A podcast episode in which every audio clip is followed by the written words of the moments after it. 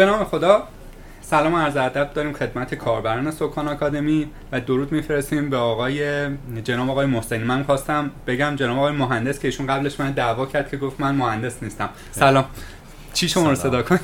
همون آقای محسنی خواهد آقای محسنی خوب هستی؟ خدا رو شکر. من شما خیلی سپاسگزارم که علیرغم مشغلتون افتخار دادید به ما و کاربرانمون که سوالامون رو از شما بپرسیم و تجربیاتتون استفاده کنیم. تمنا می‌کنم. منم خیلی خوشحال هستم که در خدمتتون هستم به خصوص شما با برخوردهای نیکت و نوع رفتار تتنوع درخواستت برای مصاحبه به نظر من نشون میده که آینده روشنی داری و نشون میده که مذاکرات ارتباطات که اصلی ترین شیوه ما می‌تونه باشه در جا انداختن یک بیزینس در رشدمون این رو به صورت پایه‌ای هم خودت بلدی هم داری روش کار می‌کنی و تاثیر من داخل فعل زمان خیلی کم داریم دلم نمیاد اینو داخل پرانتز نگم. من اولین تعاملم با مجموعه پیک برتر ده سال پیش بود رزومه فرستادم به عنوان فتوشاپ کار که اصلا زنگم بهم نزدید هیچی.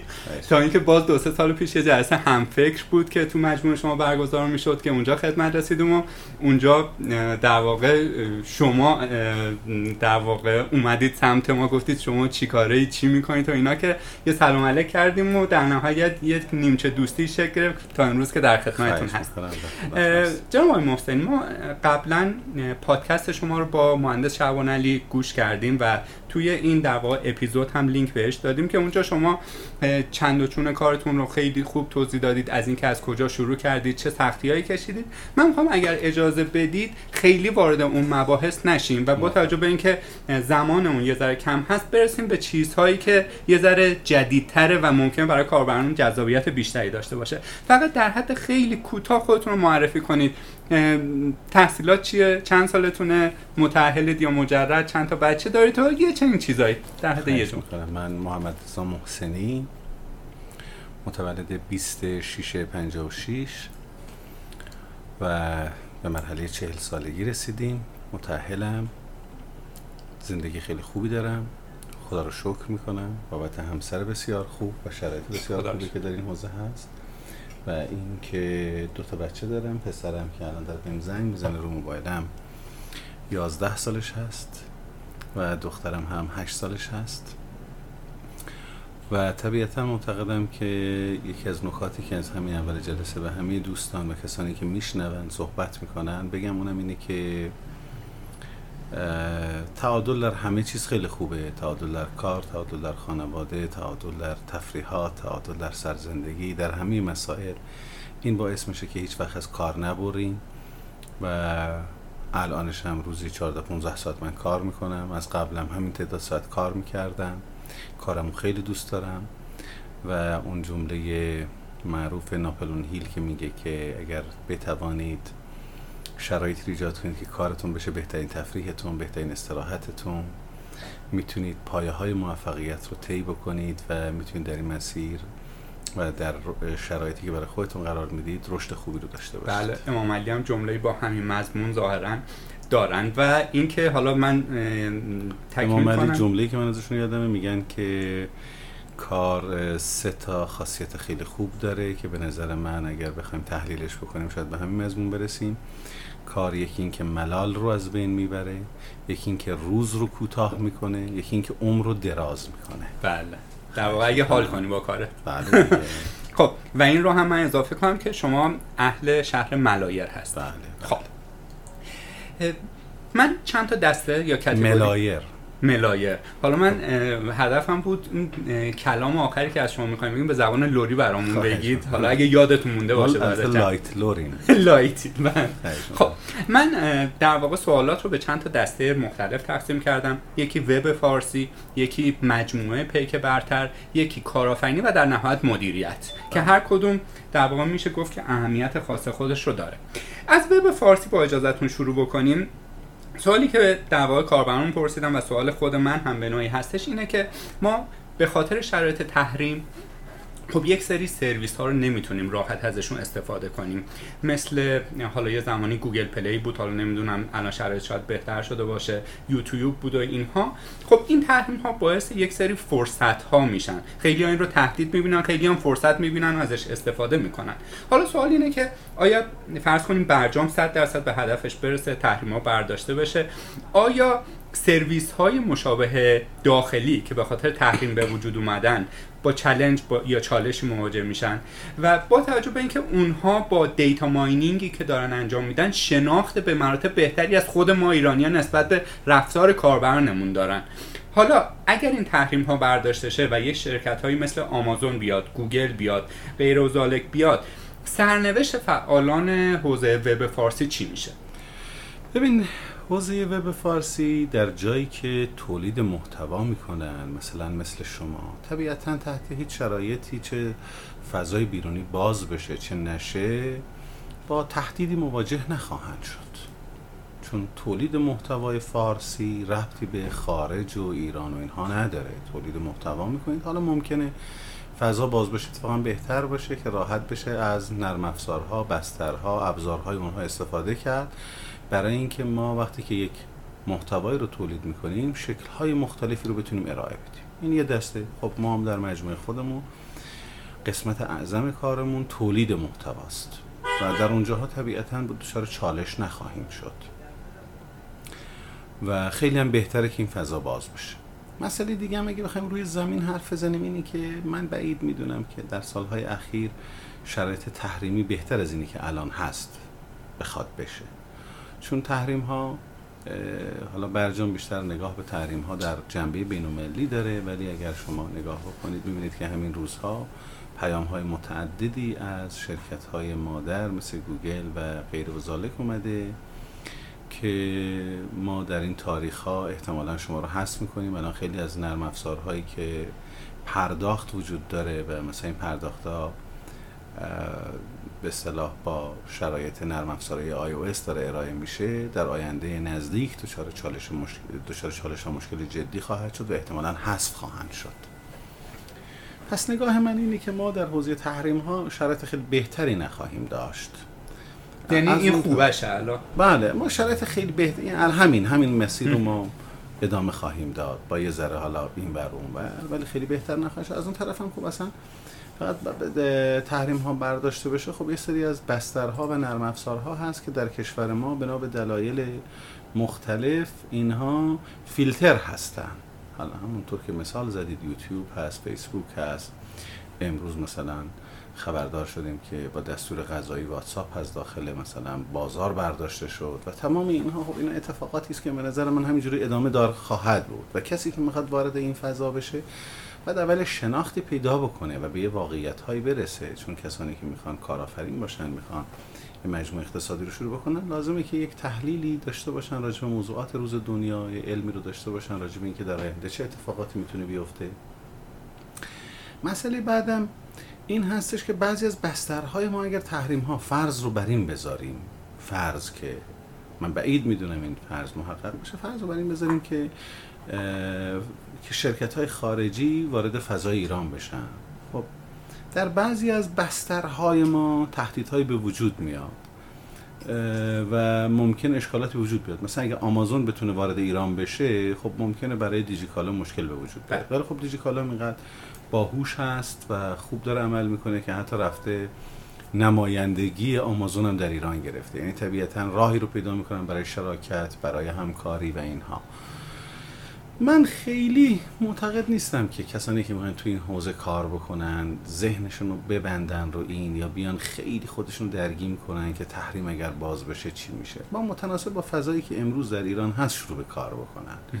و این رو بیشتر در نظر بگیرن. خیلی ذهنشون رو درگیر نکنن. و در آینده بسته به شرایطی که پیش میاد استراتژی رو میشه عوض کرد. آره.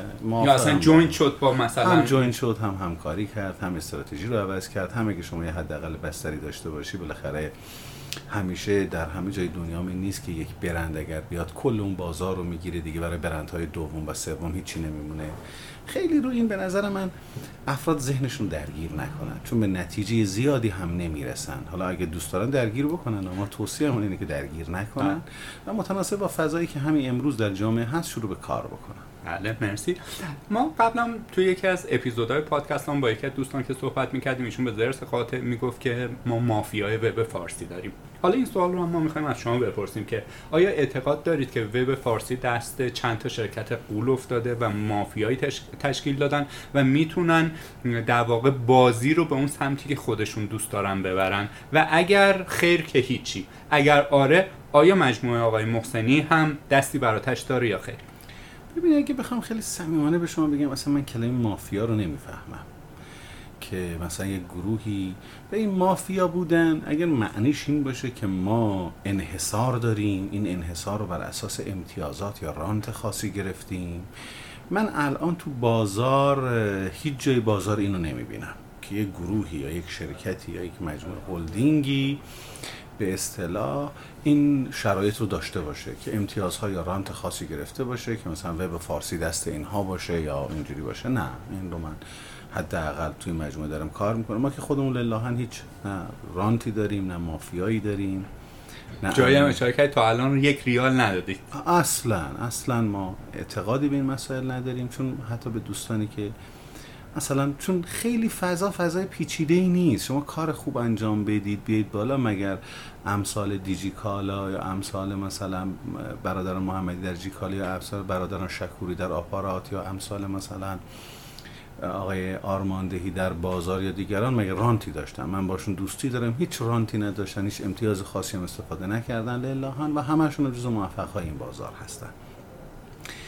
ولی اگر مثلا کسی می‌خواد بگه آقا من اینقدر رشد می‌کنم یه معنیش هم می‌تونه این باشه. مجموعه من مثلا من خودم به عنوان محسنی دوست دارم در حوزه رسانه داری اینقدر خوب کار بکنم اینقدر خوب رشد بکنم اینقدر دقیق عمل بکنم اینقدر زیاد کار بکنم که 50 درصد تولید محتوای فارسی مال من باشه. خب این ممکنه یک خود به خود برای من انحصاراتی رو به وجود بیاره مزایایی رو به وجود بیاره. اگه با این جمله بخوایم بگیم آره موافقم. مثلا الان در فروش محصولات دیجی محصول در ایران فروش بر اساس فروش دیجیتال اگر بخوایم نگاه کنیم خب مجموعه دیجیکالا از نظر من یک انحصاری داره. وقتی که بالغ بر 70 تا 80 درصد فروش در بستر فضای مجازی مربوط به این مجموعه است. که اینو بخوایم خب اون قدرتش رو داره پولش هم داره علمش هم داره. همیشه از کسانی که می‌خوان شروع بکنن یا کار بکنن چند قدم هم جلوتره. این هم یه مفهومی از انحصاره ولی انحصار غیر اخلاقی یا رانتی نیست. انحصار از اون باورزگیش آره انصاری که مثلا تو اون دنیا گوگل ایجاد کرده. انصاری که مثلا آمازون ایجاد کرده. انصاری که شرکت های مختلفی ایجاد کردن. این ربطی به اونها نداره. نه من فضای ایران رو تو این حوزه فضای مافیایی نمی‌بینم اصلا.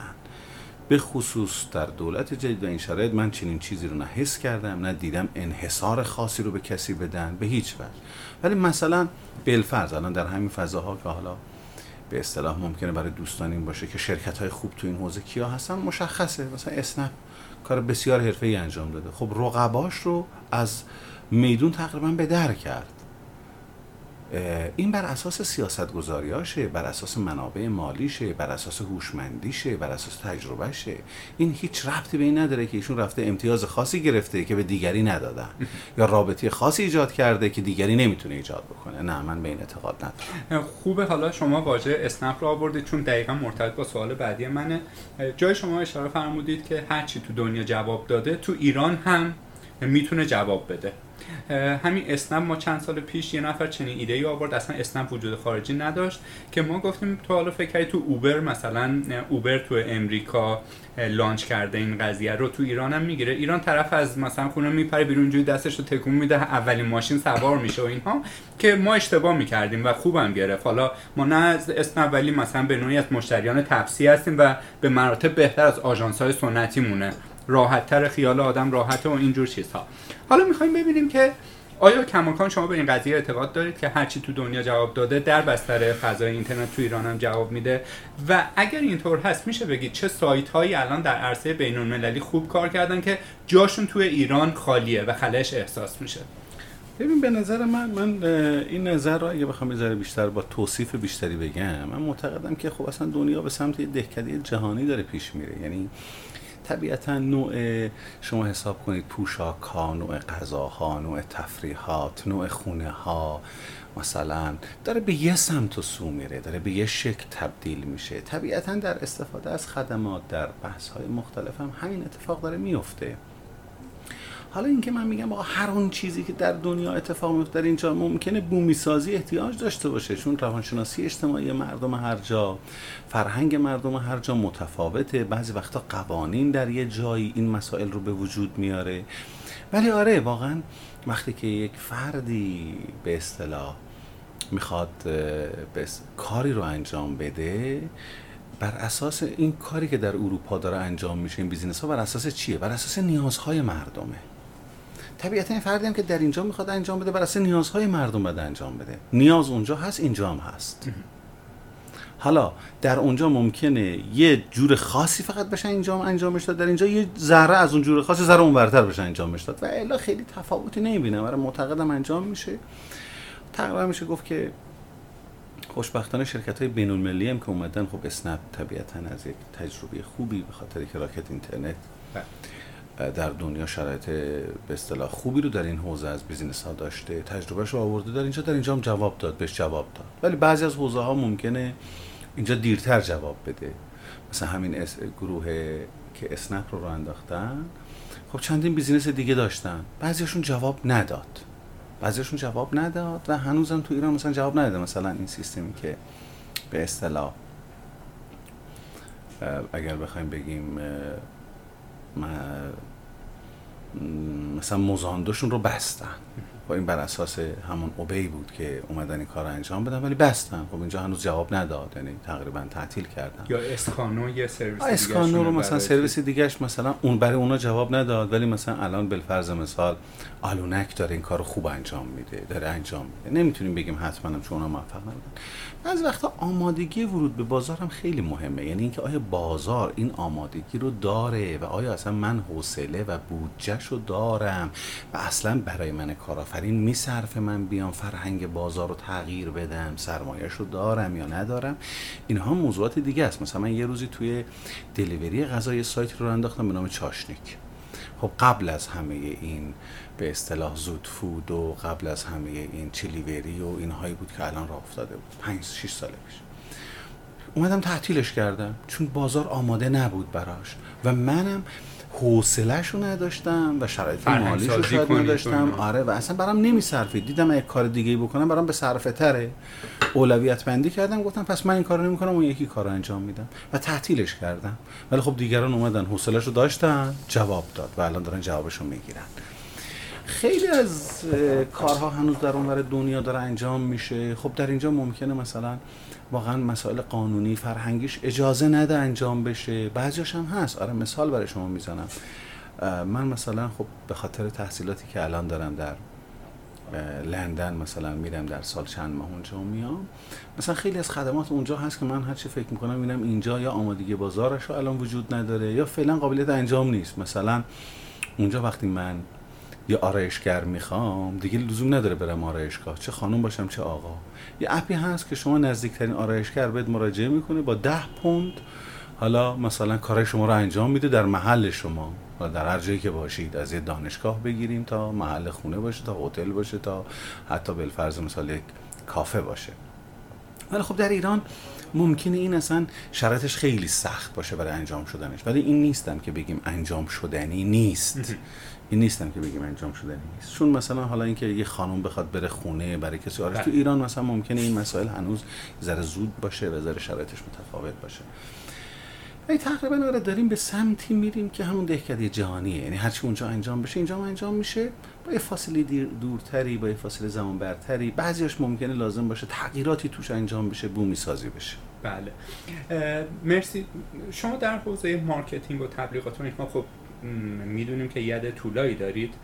سوالی که ازتون می‌خوام بپرسم این هستش که آینده در واقع توسعه نرم افزار به کدوم سمت میره؟ اگر من یه پسر 17 18 ساله باشم دختر 20 ساله باشم که می‌خوام وارد این section بشم و نمی‌دونم مثلا برم سمت طراحی سایت یا برم سمت اپ. اگر هم حالا سمت هر کدوم رفتم چه نوع اپی؟ اپ آموزشی باشه اپ خدمات دهی باشه و اینها که به نوعی تضمین شده باشه. جواب شما به چنین سوالاتی چی هستش؟ ببین همه اینا هم تضمین شده است هم نیست. تو هر کدوم از این حوزه ها اگر خوب بری و خوب یاد بگیری خوب ایده داشته باشی زیاد روش کار بکنی موفق میشی. ولی این نیست که مثلا الان خب طبیعتا بهترین بستر برای چه کسانی که می‌خوان کار بکنن چه تو دنیا رقابت خیلی جدی هست. هم تو ایران ما خودمون الان دچار چالش های جدی هستیم با برنامه نویس ها هست.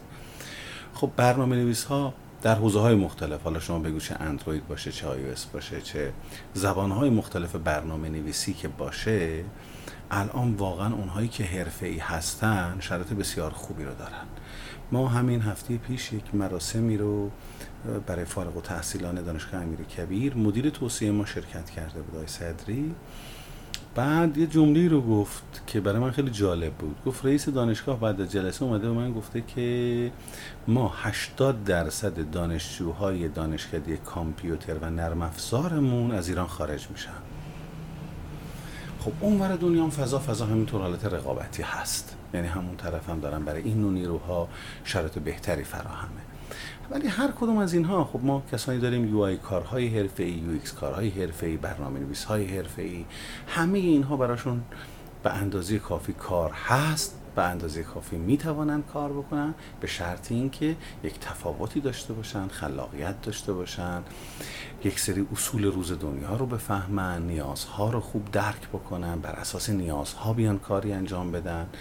من معتقدم که اصلا هر کسی در هر حوزه ای حرفه ای باشد و خوب کار بکنه براش کار هست. هر که میگه برای من کار نیست من معتقدم حرفه ای نیست. نخبه نیست. تعریف ما از نخبه و حرفه ای چیه؟ به کسانی میگیم که کار بیشتر رو با دقت بیشتر انجام هر کی بتواند کار بیشتر رو با دقت بیشتر که منظور من از دقت بیشتر هوشیاری دقیق بودن نظم همه این هاست انجام بده این یک آدم حرفه‌ای و نخبه است. و برای اینا همه شرکت ها در همه جای دنیا سر دست میشکنن. و خیلی هاشون هم می‌تونن خودشون برای خودشون کار بکنن. بله. من می‌خوام ازتون خواهش بکنم سوال بعدی من رو به نوعی بدون تعصب پاسخ بدید. و اون هم این هستش که اگر بخوایم از در واقع سرویس های آنلاین ایران ازتون بخوایم که چهار پنج تاش رو نام ببرید که واقعا خوب کار کردن و یک دردی از کاربران ایرانی رو دوا کردن رو نام ببرید چی هستش؟ اگر جزء اون 20 تا سرویس خودتون هست چون من حالا حضور ذهن ندارم بعضیاشو اگر گفتید اونی که مال خودتون هست بگید جزء مجموعه پیک برتره. اونی هم که نیست که دلایلش هم اگر تونستید بگید که خیلی. بهتر تقریبا می‌تونیم بگیم همه سرویس هایی که ایجاد شدن الان رو به رشدن زندن این سرویس ها مورد نیاز جامعه بودن. خیلی از سرویس ها مورد نیاز جامعه بودن و هستن و چون رو به رشدن. خود سرویس شما شما نگاه کنید که همین سرویسی که شما دارید انجام می‌دید آیا نیاز جامعه هست یا نه؟ بالاخره آموزش زبانهای مختلف برنامه نویسی مورد نیاز جامعه است. رشدم داشتید. حالا شاید اگه امکانات بهتری و شرایط بهتری داشتید این رشدتون سریعتر انجام می‌شد و سیر سعودی خیلی خاصتری رو طی کرد ولی سرویس شما مورد نیاز جامعه است. همین سرویس های دیگه مورد نیاز جامعه است.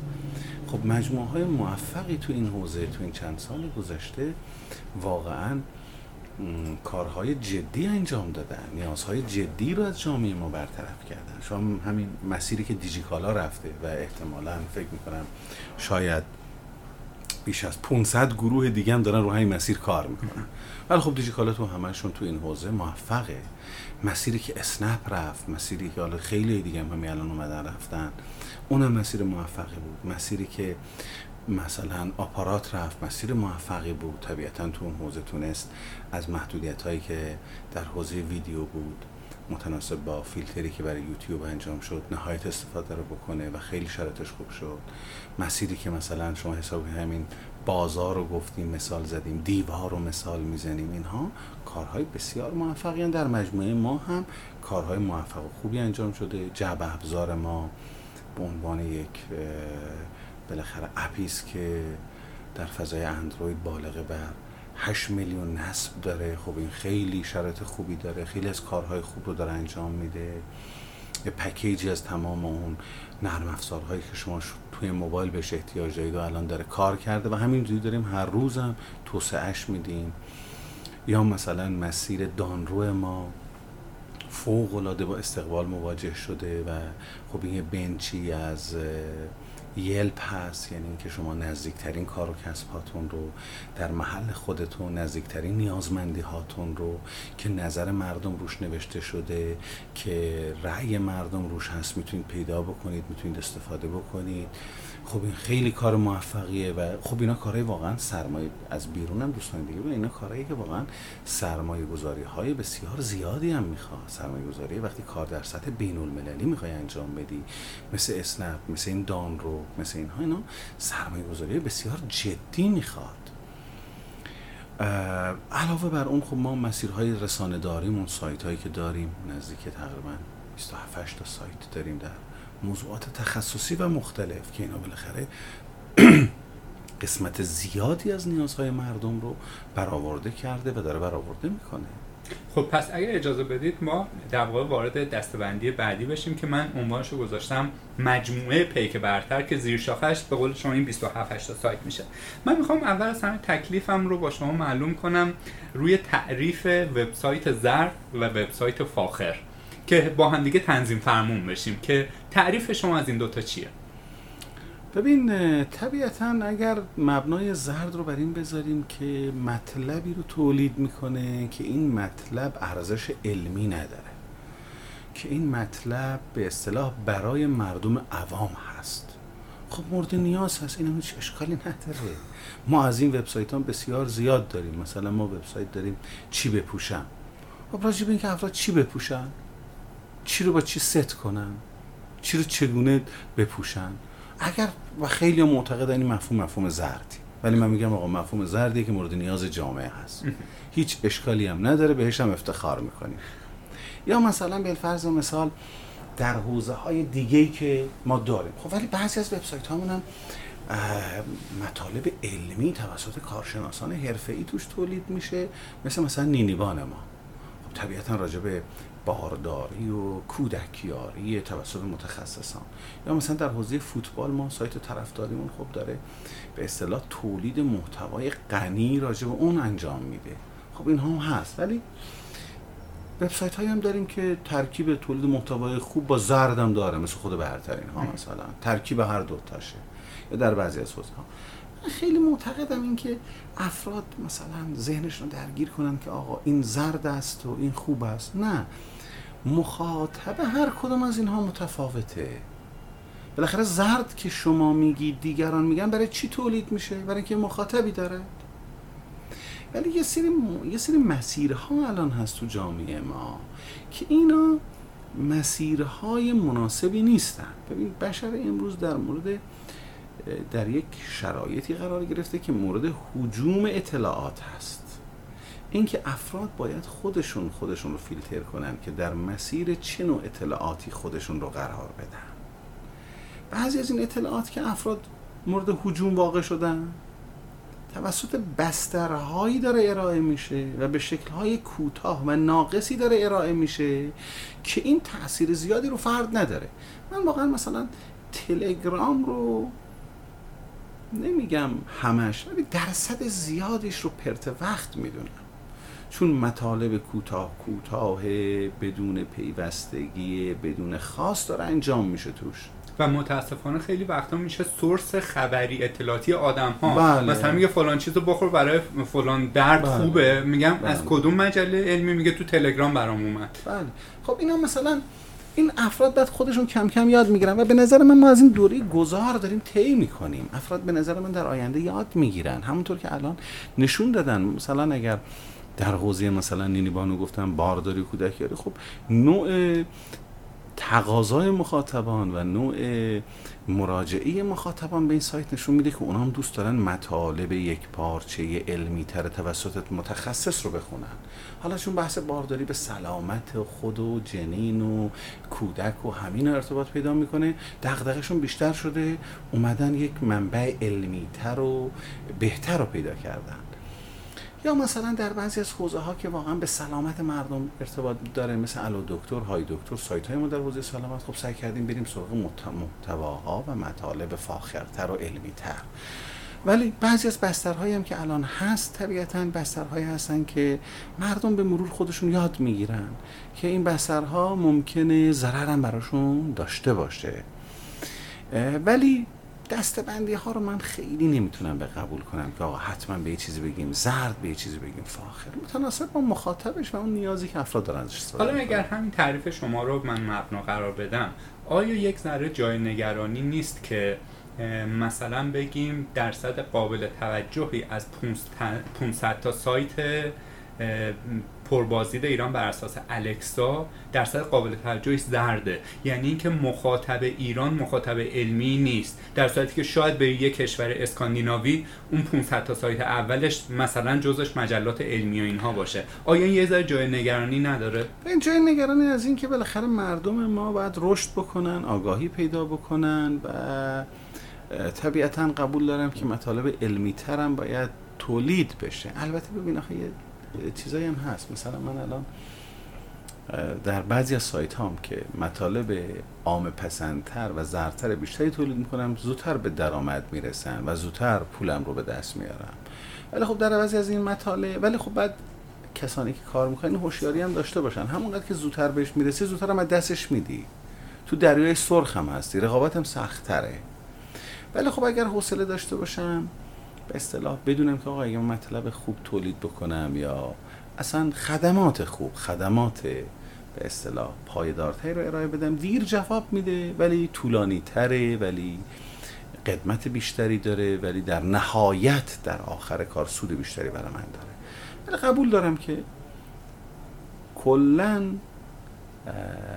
در ایران هنوز نیاز به این داریم که همه رشد بکنیم. همه رشد. همه هم مردم رشد بکنن هم کسانی که تولید می‌کنن این نوع مطلب مطالب و محتواها رو رشد بکنن هم کسانی که خدمات رو ارائه میدن رشد بکنن هم کسانی که خدمات رو می‌گیرن رشد بکنن. ولی طبیعتا مردم دارن روز به روز و همه جامعه داره روز به روز بهتر میشه. حالا بعد هممون کمک کنیم این فضای مقدار تسریع تر بشه. پیرو فرمایش شما من یه مثال از مجموعه خودم بزنم. تیم تحریری ما بعضی موقع تو انتخاب مقالات از دستش در میره و یه ذره مقالات شبیه شبه زرد در واقع ترجمه میشه. کاربران ما تقریبا میان بهمون فوش میدن که میگن برای چی دارید مسیر رو تغییر می‌کنید؟ آخه مگه جذب مخاطب چقدر ارزش داره که خودتون رو اینقدر راحت دارید میفروشید؟ حالا می‌خوام سوال آخر تو این حوزه رو این شکلی ازتون بپرسم.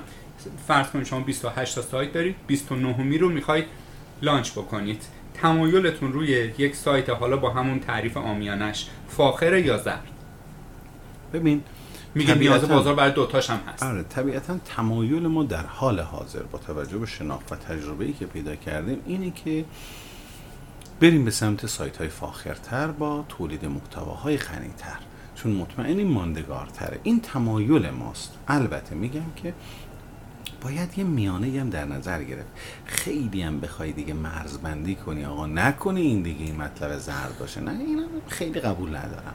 ولی تمایل ما به این سمته. ولی هنوزم از مطالب زرد و تولید محتوای زرد هم استفاده می‌کنیم. و خودتون هم سر میری تو برترین ها. مثلا ببین کدوم بازیگر باردار شد کی با کی ازدواج کرد آره آره واقعا الان شما ببین آخه فقط این نیست. شما ببین مثلا همین برترین های ما. من سایت زردی نمی‌دونم سایت خوبی می‌دونم. از مطالب زردم نمی‌دونم استفاده نمی‌کنه. ولی مثلا شما اینو برید تابناک هم برید رکنای دیگر سایت ما در حوزه حوادث هم برید. بعد بالفرض مثال نمی‌دونم سایت انتخاب هم برید اصر ایران هم برید. همه اینها رو برید. حالا من سایت در حوزه خبری. بعد اون قسمتی که زده پربازدیدترین ها تو تمام اینها این پربازدیدترین ها رو سرچ کنید. می‌دونید که تقریبا 90 درصد پربازدیدها همین اخباریه که شما الان بهش میگید زرد. بله. آره. تو همین سایت ها خب بالاخره این نشون میده که مردم یه نیازایی دارن اینها رو می‌بینن دوست هم دارن. جزء هابیاشون هست جزء علاقمندیاشون هست دوست دارن ببینن آقا کی چی شد. اصلا یه بازیگر مورد علاقهش این باردار شد زنش طلاق داد بچه چند چند سالشه. همونطور که الان شما اول مصاحبت وقتی که با منم شروع می‌کنید میگم شما چند تا بچه داری؟ کجایی؟ شرایط چه جوریه؟ بالاخره نمیگم که خیلی حالا ولی یه حداقلی رو مردمم نیاز دارن. ببین آقا اصلا این که داره حرف می‌زنه این که داره براشون بازی می‌کنه این که داره هر شب یه ساعت تلویزیون نشون می‌بینه این چه کاره چه کار می‌کنه؟ این به نظر من خیلی این دستبندی ها رو جا ندیم ولی تاکید بکنیم همه که فضا رو روز به روز بهتر بکنیم. چون به نظر من بزرگترین رسالت همه ما چه شما که در حوزه تولید محتوا در حوزه آموزش هستید چه ما که در حوزه تولید محتوای خبری و آموزشی و مسائل مختلف هستیم. رسالت بزرگمون آگاهی دادن به مردمه و رشد مردمه. بله. و امیدواریم که تو این مسیر موفق شما به مراتب بهتر از من می‌دونید که سلیقه کاربر رو به دست آوردن می‌تونه تضمین کننده موفقیت یک در واقع web application app یا هر چیزی بشه. تو این زمینه هم خب ما مباحثی مثل هوش مصنوعی big data machine learning غیره داریم. می‌خوایم ببینیم مجموعه شما وارد این مباحث شده که چه در حوزه تبلیغات مثلا آنلاینتون نه اون پیک برتر مجله ای چه در حوزه تولید محتوا که الان مثلا زیر این مطلبی که نشون دادم توی نینیبان زائقه کاربر رو فهمیده باشم چیه. سه تا مطلب پیشنهادی بدم. حالا با یک ضریب خطایی. بله. وارد این حوزه ها چقدر شدید؟ بله ما در همین حوزه ها الان به صورت جدی من دوستم در مورد این خیلی چالشی تر صحبت آره. در مورد این حوزه ها خب ما جدیتر. در مورد خود تبلیغات که ما خب روی تبلیغات هوشمند برنامه جدی داریم داریم روش کار می‌کنیم. خب مجموعه کلیک آبمون رو راه اندازی کردیم توی این یکی دو سال گذشته. خیلی هم خوب درخشیدیم خیلی هم خوب کار کردیم که تبلیغات کاستومایز شده یا تبلیغات سفارشی رو برای هر فرد بتونیم بفرستیم. البته اگر دنیا تو این مسیر مثلا یه عددش الان ده باشه ما دویم بله. هنوز خیلی فاصله داره خیلی زمان می‌بره. ولی خب خیلی از این کارها رو داریم انجام میدیم. علاوه بر اون اومدیم ما حالا بحثی که شما میفرمایید رو من رفت میدم به نیتیو که خب رو این حوزه داریم خوب کار می‌کنیم. الان مثلا شما اگر ما این مجموعی رو درست کردیم به نام سنجاق که حتی بتونیم محتواهایی که با همدیگه پیوستگی زیادی دارن به صورت از همین به اصطلاح هوش مصنوعی که شما فرمودید استفاده بکنیم برای اینکه اون مطالب مرتبط تر و بهتر در اونجا پیشنهاد داده بشه. حتی ازش می‌خوایم استفاده بکنیم در حوزه تبلیغات که تبلیغات ما سنجاق بشه به مطالبی که مرتبط با اون موضوع هست. رو اینها به صورت جدی داریم کار می‌کنیم. خب طبیعتا حتی روی اینکه مردم چه نظراتی میدن راجع به این مطالب چه به اصطلاح لایکی میدن به این مطالب رو اینها داریم به صورت علمی کار می‌کنیم که این نوع مطالب رو بیشتر تولید بکنیم این نوع مطالب رو بیشتر استفاده بکنیم. یه بحث دیگه هم که داریم ببینید در ادامه صحبت گذشتهمون و صحبت قبلیمون و این برمیکرده به این که خب ما هم وظیفمون هست که یه کاری بکنیم که مخاطبمون هم آگاه تر بشه با تر بشه.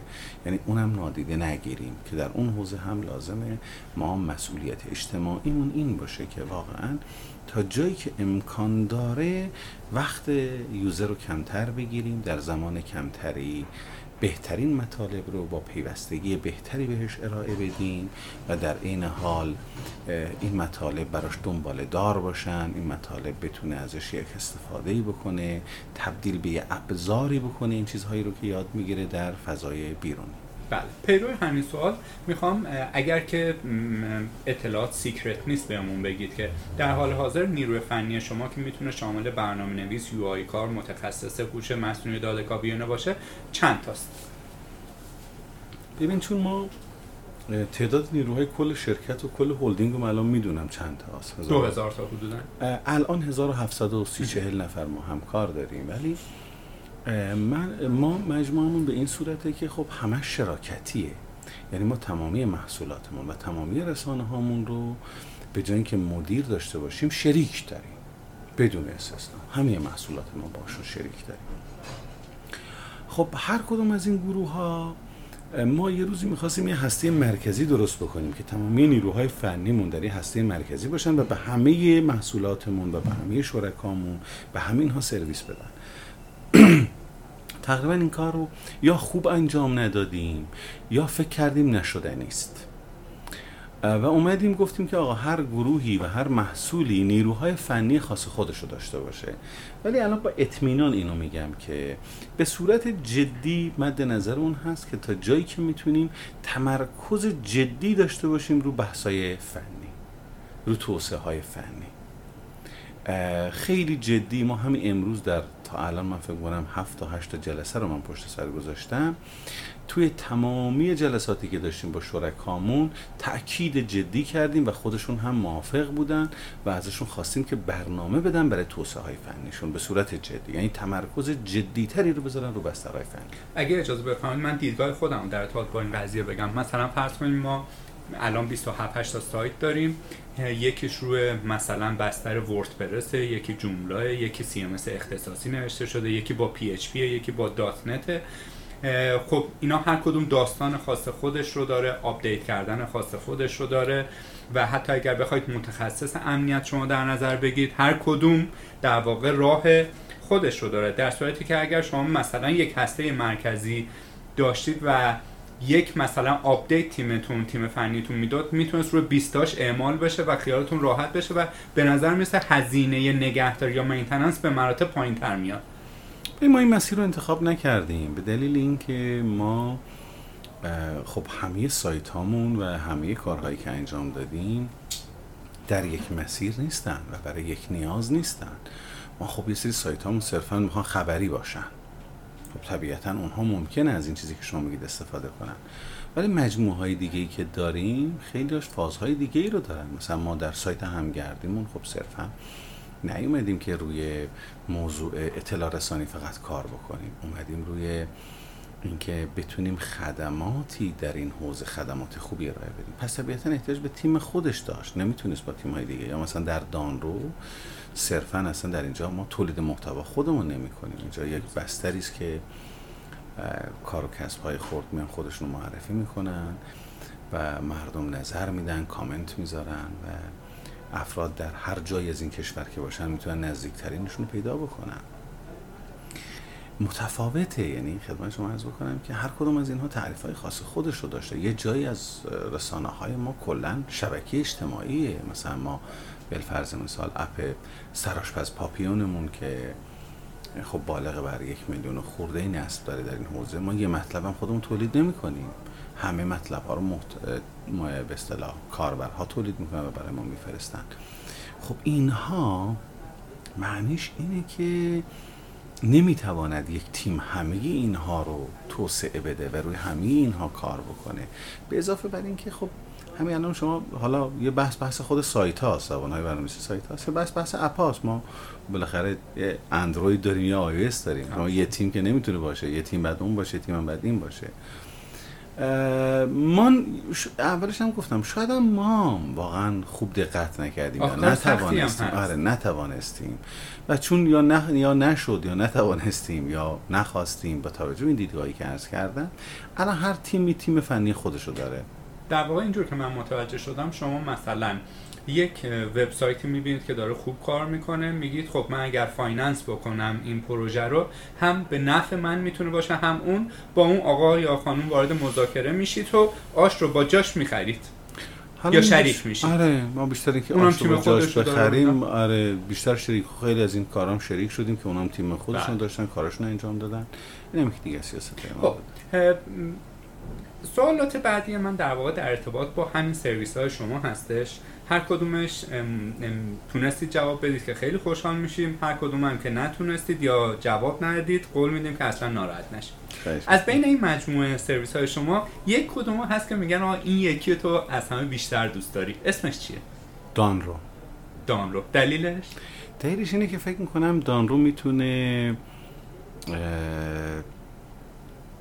رد پای عمیقی در توسعه حتی کار و کسب های این کشور بذاره.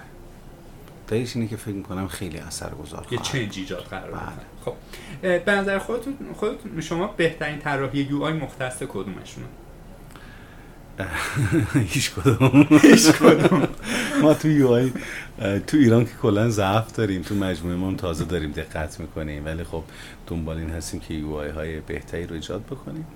ولی خب واقعا اگر صمیمانه بخوام بگم و اینجا چیزی نباشه من شاید خودم شخصا هیچ کدوم از یو های خودمون رو کامل نمیپسندم. بله. سایت جدیدی در دست اقدام دارید خیلی. خیلی. بله. اسم میشه برد تو چه حوزه اونهایی که فقط launch شده رو میگم. مثل چی بپوشم؟ مثل زیبامون مثل سرآشپز پاپیون مثل مثلا اینایی که launch شدن و تو این حوزه سرآشپز که فهمیدید app. اون app سایتش هم ایجاد شده یعنی ترکیب شده.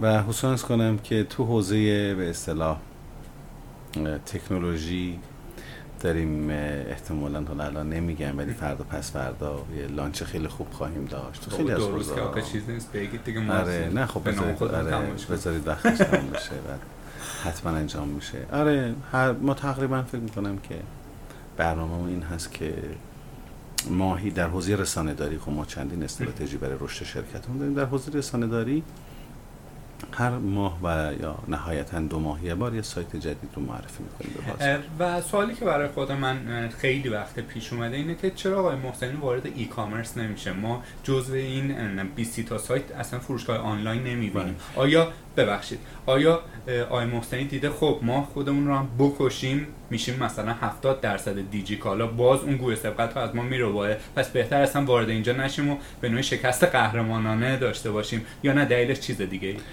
نه یه روزی اتفاقا من وارد شدم تو این حوزه ها یعنی در سایتی مثل چیدانه یا حتی یک مجموعه شبیه فروش محصولات دیجیتال رو انداختیم و تو این حوزه ها رفتیم. ولی بعد فهمیدیم که خب واقعا نمی‌توانیم. یعنی به این نتیجه رسیدیم که ما نمی‌توانیم سوادش نداریم. چون فقط فروش بر اساس این نیست که شما وقتی که می‌خوای وارد بشی باید تو مجموعت این علمش وجود داشته باشه.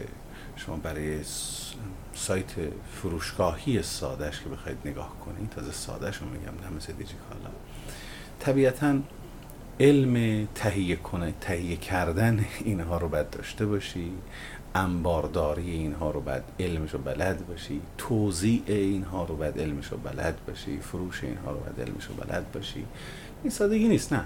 خب من تخصصم چیز دیگه است. بعد دیدیم که خب ما رو تخصصهای خودمون که در سه چهار تا مسئله اصلا بیشتر کار می‌کنیم. یعنی یک رسانه داری تولید محتوا که روی حوزه دوست داریم. همونطور که الان هم رهبر بازار هستیم رهبر بازار بمانیم قدرتمند ارائه بدیم. چون ما همین الان در سایت هایی که تولید محتوا می‌کنیم به صورت میانگین ماهیانه تقریبا می‌تونیم بگیم سی میلیون از افراد این جامعه هر ماه به ما مراجعه می‌کنن و خب این برای ما یک افتخار بزرگ است و دوست داریم اینو توسعه بدیم و جدیتر روش کار بکنیم. در حوزه تبلیغات هوشمند داریم به صورت جدی کار می‌کنیم. در حوزه کمک و توسعه کار و کسب های کوچیک داریم به صورت جدی کار می‌کنیم که بستر دانرو رو که خدمتتون از کردم خیلی دوستش دارم. من البته فکر می‌کنم کل مجموعه ما این رو خیلی دوست داره. رو این داریم به صورت جدی کار می‌کنیم.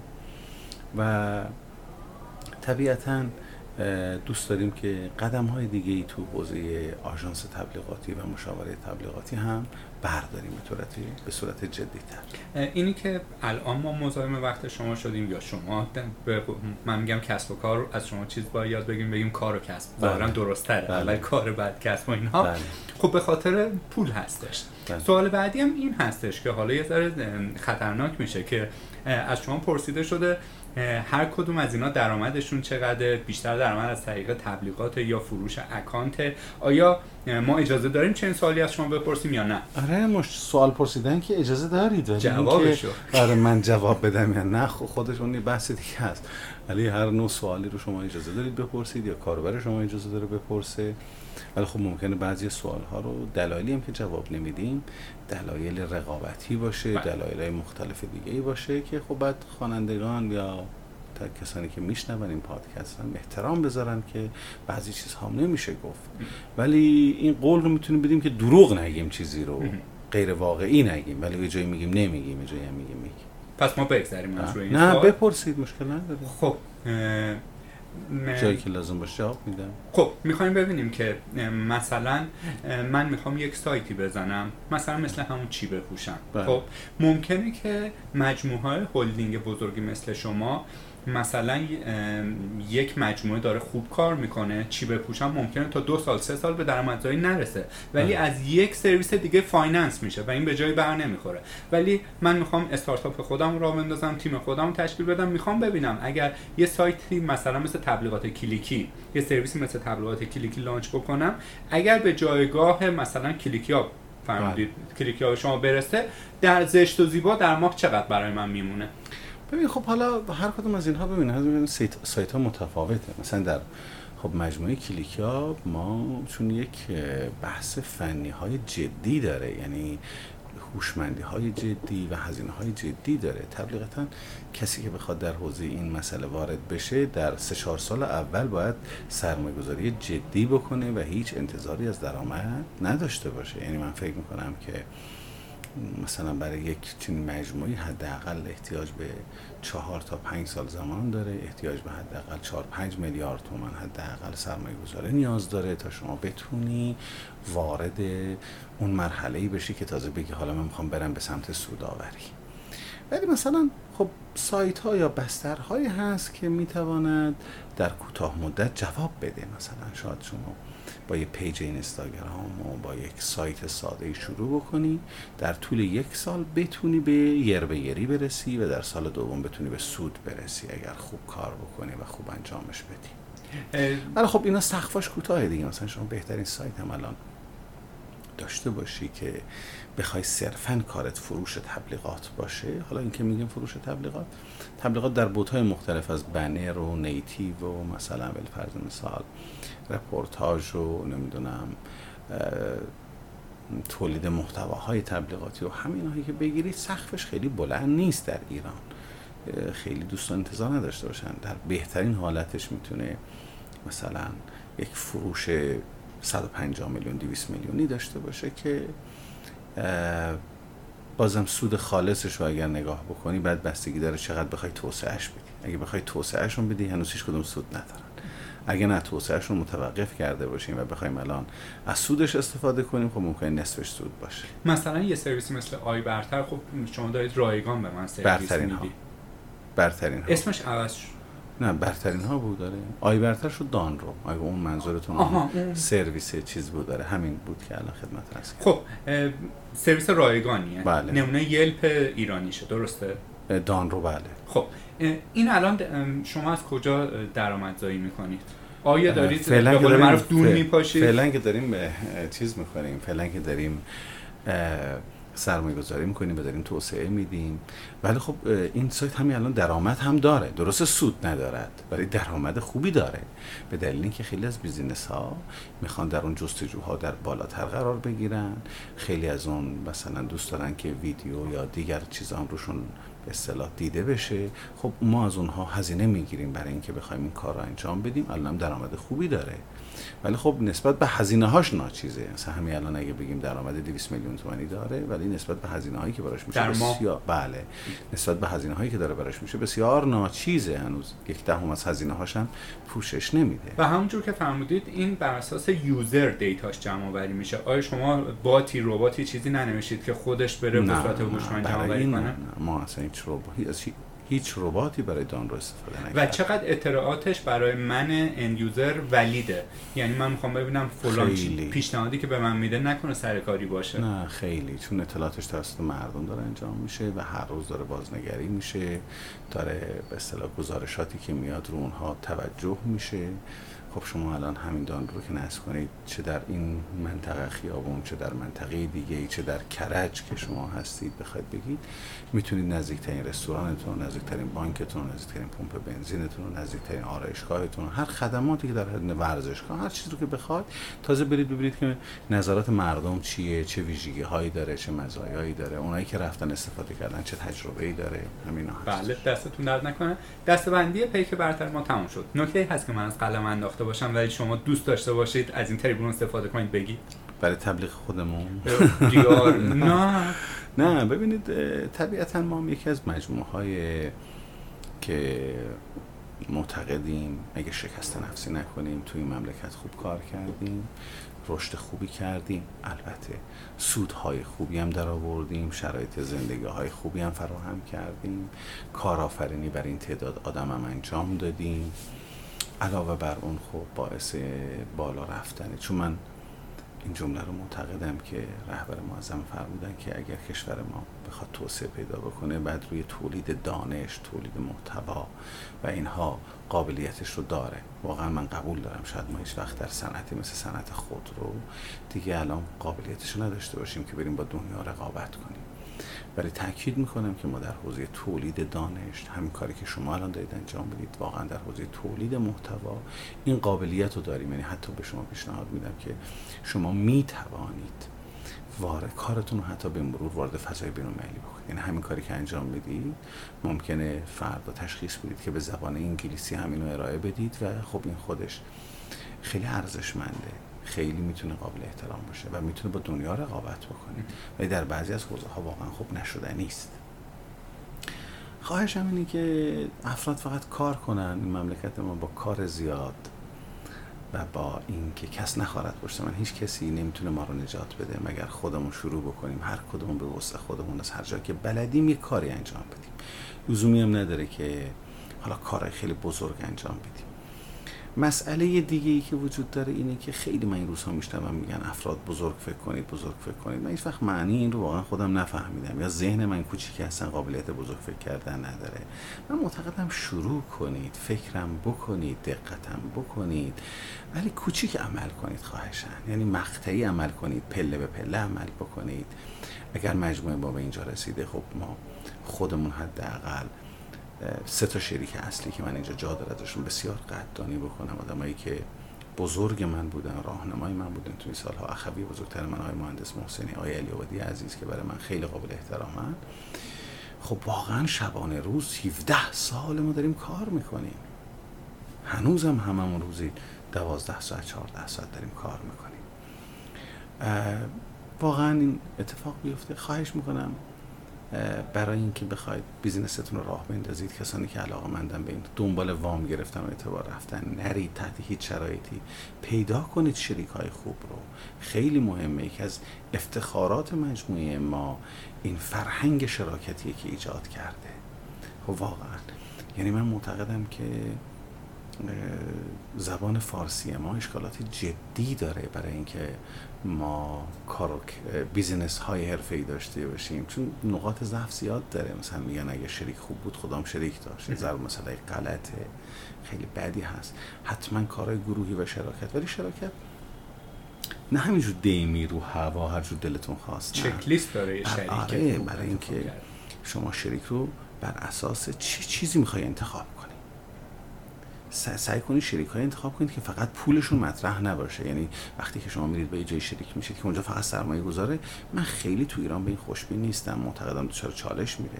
علاوه بر سرمایه گذاری چه پتانسیل های دیگه ای داره که می‌تونه با شما شیر بکنه و با شما استفاده بکنه و شما رو کمک کنه؟ در شراکت اولا بعد اینکه همش مکتوب باشه سوء تفاهمات توش دیده بشه شرح شغل هر شریک توی قرارداد وجود داشته باشه. اینا موضوعاتی که می‌تونه مؤثر باشه تاکید می‌کنم شریک بشید بعد اگه ایده هایی دارید نترسید ایده هاتون رو جلو ببرید. ممکنه صد جا به شما بگن نه نمیشه نمی‌خوایم ولی بالاخره شما ایدهتون رو پخته تر کنید توسعه بدید دوباره ارائه بدید و مطمئنم که موفق میشید. چرا میگیم روی حرف شریک من زیاد تاکید می‌کنم؟ چون بالاخره وقتی که شما بخوای یک business ی رو راه بندازی احتیاج به تخصص های مختلف داری. اگه من بخوام زبان marketing رو ساده سازی کنم به زبان محاوره ای و عادی ایرانی بگم میگم که شما سه تا تخصص دارید. یکی بسازه یکی خوشگل کنه یکی بفروشه. طبیعتا خیلی کم هست افرادی که تمام این سه تا تخصص رو همزمان داشته باشن و بتونن 100 درصد هم روشون تمرکز داشته باشن. پس بهتره برای هر کدوم گروهتون رو بر اساس این سه تا موضوع حداقل شکل بدید. یعنی تو گروهتون یه فروشنده خوب باشه کسی که فروش رو خیلی خوب بلد باشه business رو خیلی خوب بلد باشه کسی که بلد باشه اون base رو اون چیز رو خیلی خوب تولید کنه کسی که تو خوشگل سازی و توی رنگ و لعاب دادن و اینها تبحر داشته باشه.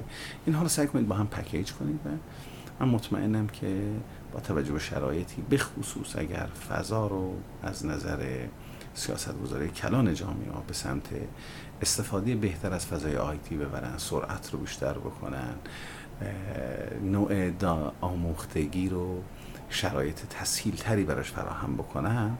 من مطمئنم که کشور ما از این مرحله می‌تونه خیلی خوب استفاده بکنه خیلی خوب می‌تونه رشد بکنه. مورد مورد بعدی که می‌خوایم در مورد صحبت کنیم استارتاپ و کارآفرینی. بله. جای شما فرمودید که ای کسی بخواد امن بازی کنه باخته. باخته. حالا می‌خوام این رو اینجوری برامون تشریح بکنید که تفاوت ریسک احمقانه با ریسک هوشمندانه چی از دیدگاه شما؟ ببین من تفاوت به جای اینو بیام میگم تفاوت ریسک و قمار. بیشتر قمار می‌کنن افراد تا ریسک کنن ریسک؟ فرقش چیه با قمار؟ وقتی شما محاسبه دقیق می‌کنی میشه ریسک. وقتی تخمین می‌زنی همینجوری تخیلی خود میشه قمار. بیشتر راجع به این مردم باید یاد بگیرن. واقعا ریسک بکنن. ببینید ریسک یعنی اینکه من یه شناختی از خودم دارم توانایی هامو می‌شناسم نقاط قوت ها می‌شناسم نقاط ضعف ها می‌شناسم تهدیدها رو می‌شناسم فرصت ها رو می‌شناسم. میام بر اساس این محاسبه انجام میدم. میگم اگر من این کار رو بکنم وارد این شرایط بشم اینجوری بشه و اینجوری بشه احتمال داره. حالا خب ریسک هم داره که نشود. این هیچ اشکالی نداره. ممکنه شکستم بخوریم ولی این شکستیه که خیلی ارزشمنده. چون شما اول محاسبه کردی دقیق بودی.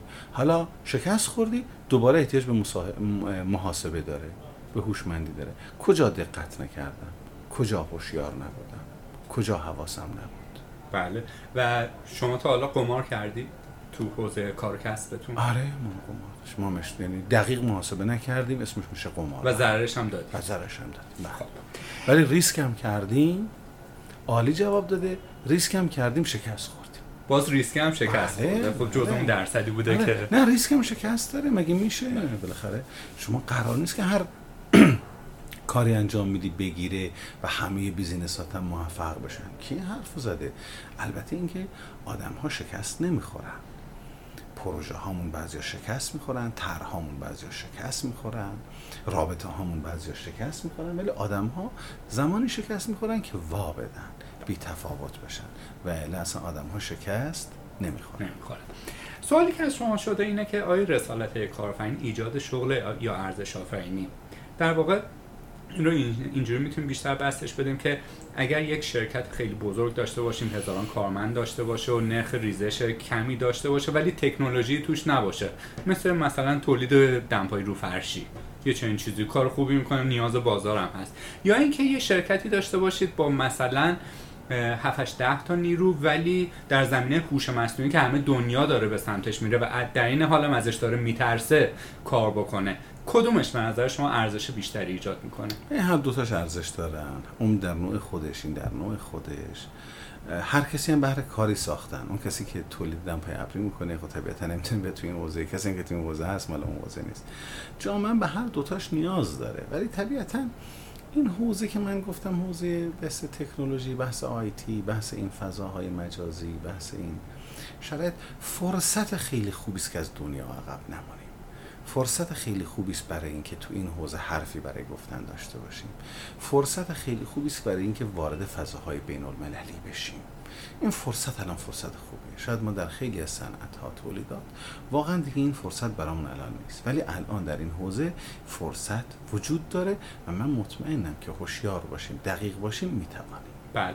در واقع خب ما می‌دونیم که شما در حوزه کارهای خیریه هم فعالیت هایی داشتید و دارید و انشاءالله در آینده هم پررنگتر خواهد شد. نه سوالی که از شما می‌خوایم بپرسیم اینه که آیا شما بین ساختن مدرسه در یک منطقه محروم که فرض کنیم مثلا 5 میلیارد تومن هزینه برای شما برداره و در مقابل هزار تا دیولوپر حرفه‌ای ترین بکنید و به باز وارد بازار بکنید. ای فرض کنید هزار تا هم 4 5 میلیارد هزینه داشته باشه. دقیقا اینا دو کفه ترازو بذاریم برابری کنن. کدومش به نظرتون من قبلا من قبلا مدرسه ساختم ولی هنرستان فنی حرفه‌ای. در همون, همون ملایر بله. ولی خب الان طبیعتا این کار دومی که شما گفتید رو بیشتر میپسندم و این کار انجام یا حتی اگر بگیم یه دانشگاه آنلاین بله، بذارید که بله. کسی که فقط دسترسی به اینترنت داشته بله. باشه بتونه ازش بله. استفاده کنه با این الان بیشتر موافقم.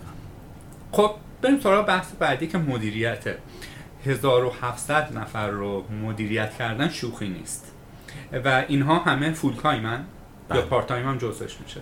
بله. ببین هم, full time هم part time دیگه. ولی هم دوتاش با هم بله. مدیریت بشه بله. دیگه. اتفاقا part time به نظر سخت‌تره چون کمتر هم دیگه آره سخت‌تره ولی پیچیده نیست. می‌دونید؟ سخته آره. قبول دارم. مثلا مگه میشه کار آسون وجود داشته باشه؟ پیچیده نیست. البته اینکه خیلی هم بخوایم بگیم مثلا کار شاهکاری می‌کنیم. نه واقعا. میگم یه سری اصول ساده رو افراد رعایت کنن. مثلا من خودم به جای اینکه خودم مثلا درگیره شخصا تا اون پرسنلی که من کار می‌کنن با پنج نفرم نمی‌رسن. برای اینکه سیستم سادی رو ایجاد کردیم گفتم خدمتتون به جای که مدیر بگیریم ما بخوایم سیستم شریک گرفتیم. خود اون داره سیستم رو میچرخونه و اونم دلسوزانه کار می‌کنه دلسوزانه هم کار می‌کنه. فقط ما هی باهاشون جلسات داریم توی سیاست گذاری ها با هم حرف می‌زنیم. و خب یه سری واحدهای پشتیبان مثل واحد منابع انسانی که ارزش سازمان ما هست مثل واحدهای مالی که خب طبیعتا شرکای جدیدمون اینها ممکنه تو این حوزه های ذره ضعف داشته باشن یا مثل واحد های سیارم و اینا. تو اینها سعی کردیم واحد های متمرکز جدی بسازیم که بتونه اینها رو رشد بده. من شما می‌خوام در واقع تفاوت این دوتا رو بپرسم مدیریت و رهبری. و خودتون کدومش هستید؟ تلفیقیت دوتاشی درصدش چقدر خب یه روزی من کار مدیریتی انجام می‌دادم ولی الان بیشتر شاید کار رهبری باشه. علاقه من هست که تو این حوزه باشم. رهبری خب لازم نیست کار اجرایی ریز رو وارد بشه دقیق انجام بده لازم کلیات رو لازم استراتژی ها رو بدونه آینده رو بیشتر ببینه. لازمه که راهبری های بهتری رو برای مجموعه داشته باشه. ولی خب مدیریت ممکنه یه جایی نیاز باشه که شما کار اجرایی بکنی یه سری مسائل رو ریز رو و جزئی رو در نظر بگیری. ولی الان نه من کارم بیشتر رهبری کردنه و سعی می‌کنم که از این مرحله عبور بکنم و فقط مربی باشم. یعنی دوست دارم که در آینده به که حتی رهبرم باشم برای این سازمان بیشتر یک مربی باشم. بله.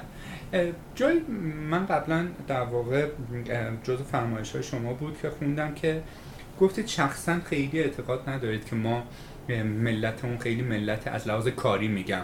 خیلی خوب کار می‌کنن. به نوعی میشه گفت که یه همون ضرب المثل های بعدی که گفتیم مثل اینکه شریک خوب بود خدا داشت و اینا. خب میگن کار مال تراکتوره. نمی‌دونم بنشین لبه جوی از این داستان ها اینها. و گفتید فرهنگ کاری ما خیلی ضعیفه. بله. کماکان اعتقاد دارید به این قضیه؟ کاملا. و سلوشن شما چی بوده؟ ببینید چون به حال نیروی کار شما داره از بله. داخل همین 75 میلیون تامین میشه بله. دیگه کلا ما دوست داریم که هزینه ها رو ندیم و دستاوردهایی رو داشته باشیم ما ایرانی ها. خیلی برای این مثلا ما همونقدر که ملتمون مردممون آدمای خوب هستن ویژگی های خوب دارن اخلاقیات خوب دارن ویژگی های بد دارن اخلاقیات بدم دارن. این که ما همیشه در همه تریبون ها سیاستمداران ما نمی‌دونم آدم های مختلف تو این جامعه بگن آقا مردم ما خوبن خیلی عالیان عالیان من اصلا خیلی با این حرف موافق نیستم. مردم ما اشکالات جدی هم دارن. مردم ما نقاط ضعف جدی هم دارن و لازم راجع به اینها حرف زده بشه راه حل داده بشه و راجع به اینها بحث بشه. فرهنگ کارم یکی از این ویژگی های بد مردم ماست. مردم تنبلن حوصله کار کردن ندارن.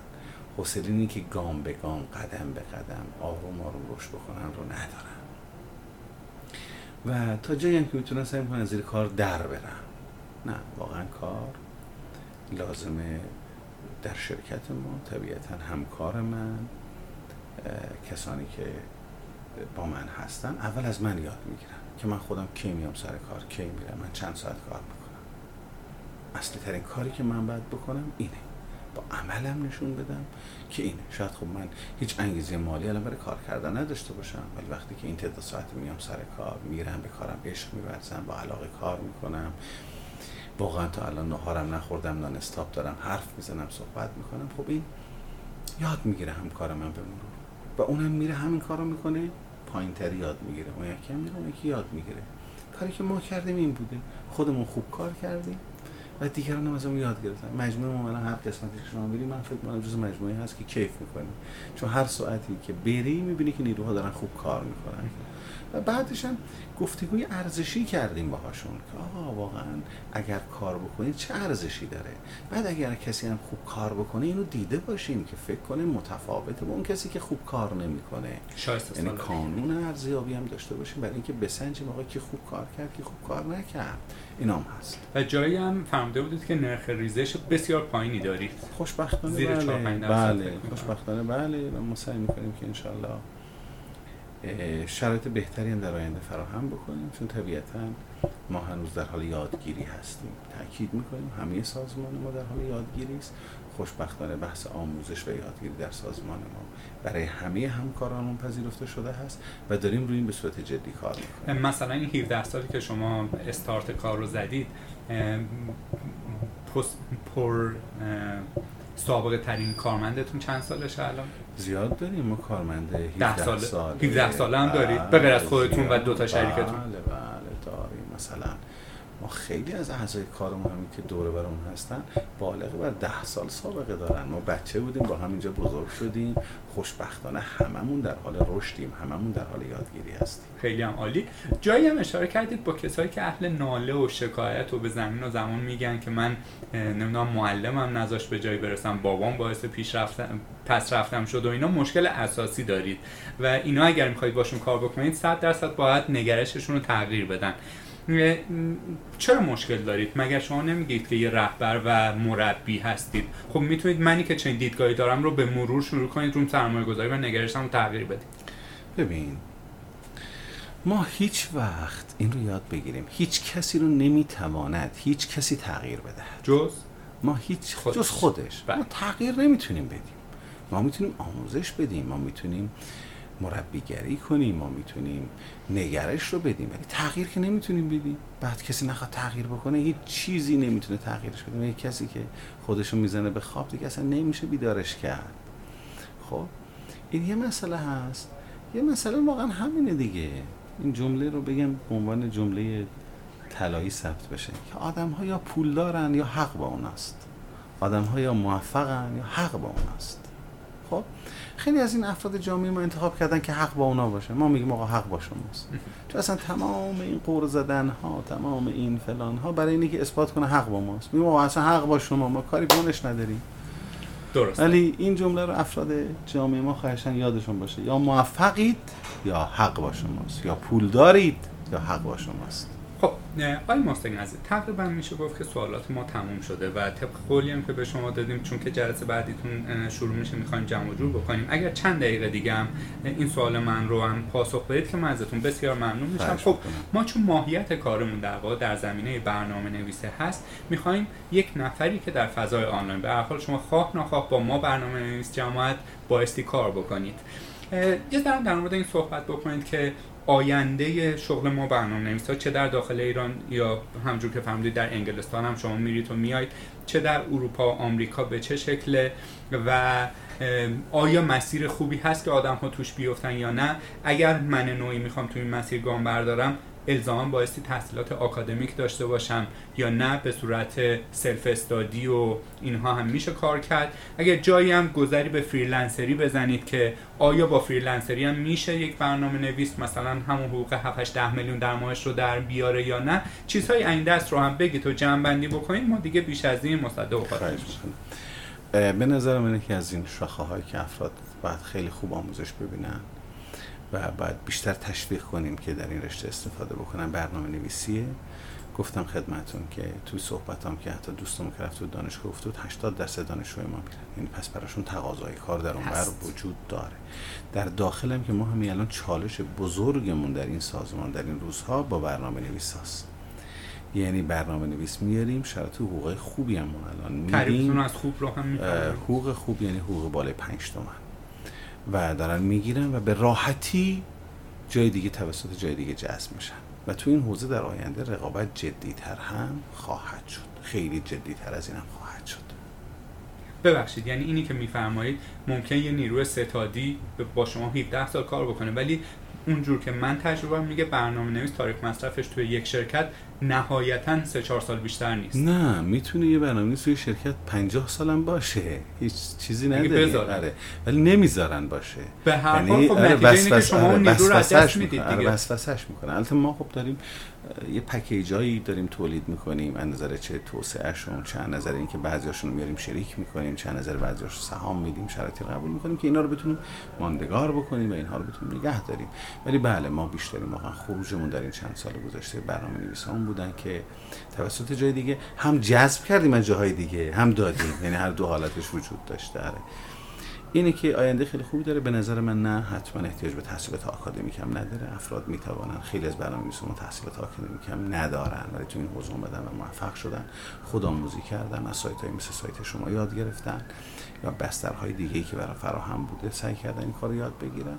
ولی خب باید کار حرفه ای بکنن آخه. مثلا طرف نمی‌تونه فقط با دوستان زبان برنامه نویسی برنامه نویس باشه. خود شما اینو الان آموزش می‌دید بهتر می‌دونید به احتیاج به خیلی از مسائل داره. وارد بازار کار که میشه میگه بله. یک دنیای دیگه آره، است کار کار زیاد می‌خواد واقعا. دقت زیاد می‌خواد. به خصوص برنامه ریزی که هر دو تایی کسی بخواد توی برنامه نویسی موفق بشه این دوتا رو می‌خواد. کار زیاد با دقت زیاد. این دوتا رو به صورت جدی می‌خواد. ولی اگه بتونه این دوتا رو با هم ترکیب کنه موفق خواهد شد. و کلام آخرتون و لطفا کلیشه هم نباشه. یه نسخه عملیاتی از یه کارآفرینی که 17 سال حداقل توی مملکت کار حرفه‌ای کرد.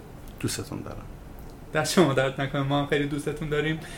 من خیلی از شما سپاس گذارم کسایی بودن که اسکیل کارشون یک دهم شما هم نبوده. حتی جواب ایمیل ما رو هم ندادن برای پادکست. ولی شما همین که با روی باز از ما استقبال کردید و زمانی گرام براتون رو در اختیار ما کاربرمون قرار دادید خیلی ازتون تشکر می‌کنیم و همین نشون میده که علت اینکه ریزش نیروتون کم بوده خب همین نوع نگرشتون به مبحث آموزش بوده. دستتون درد نکنه.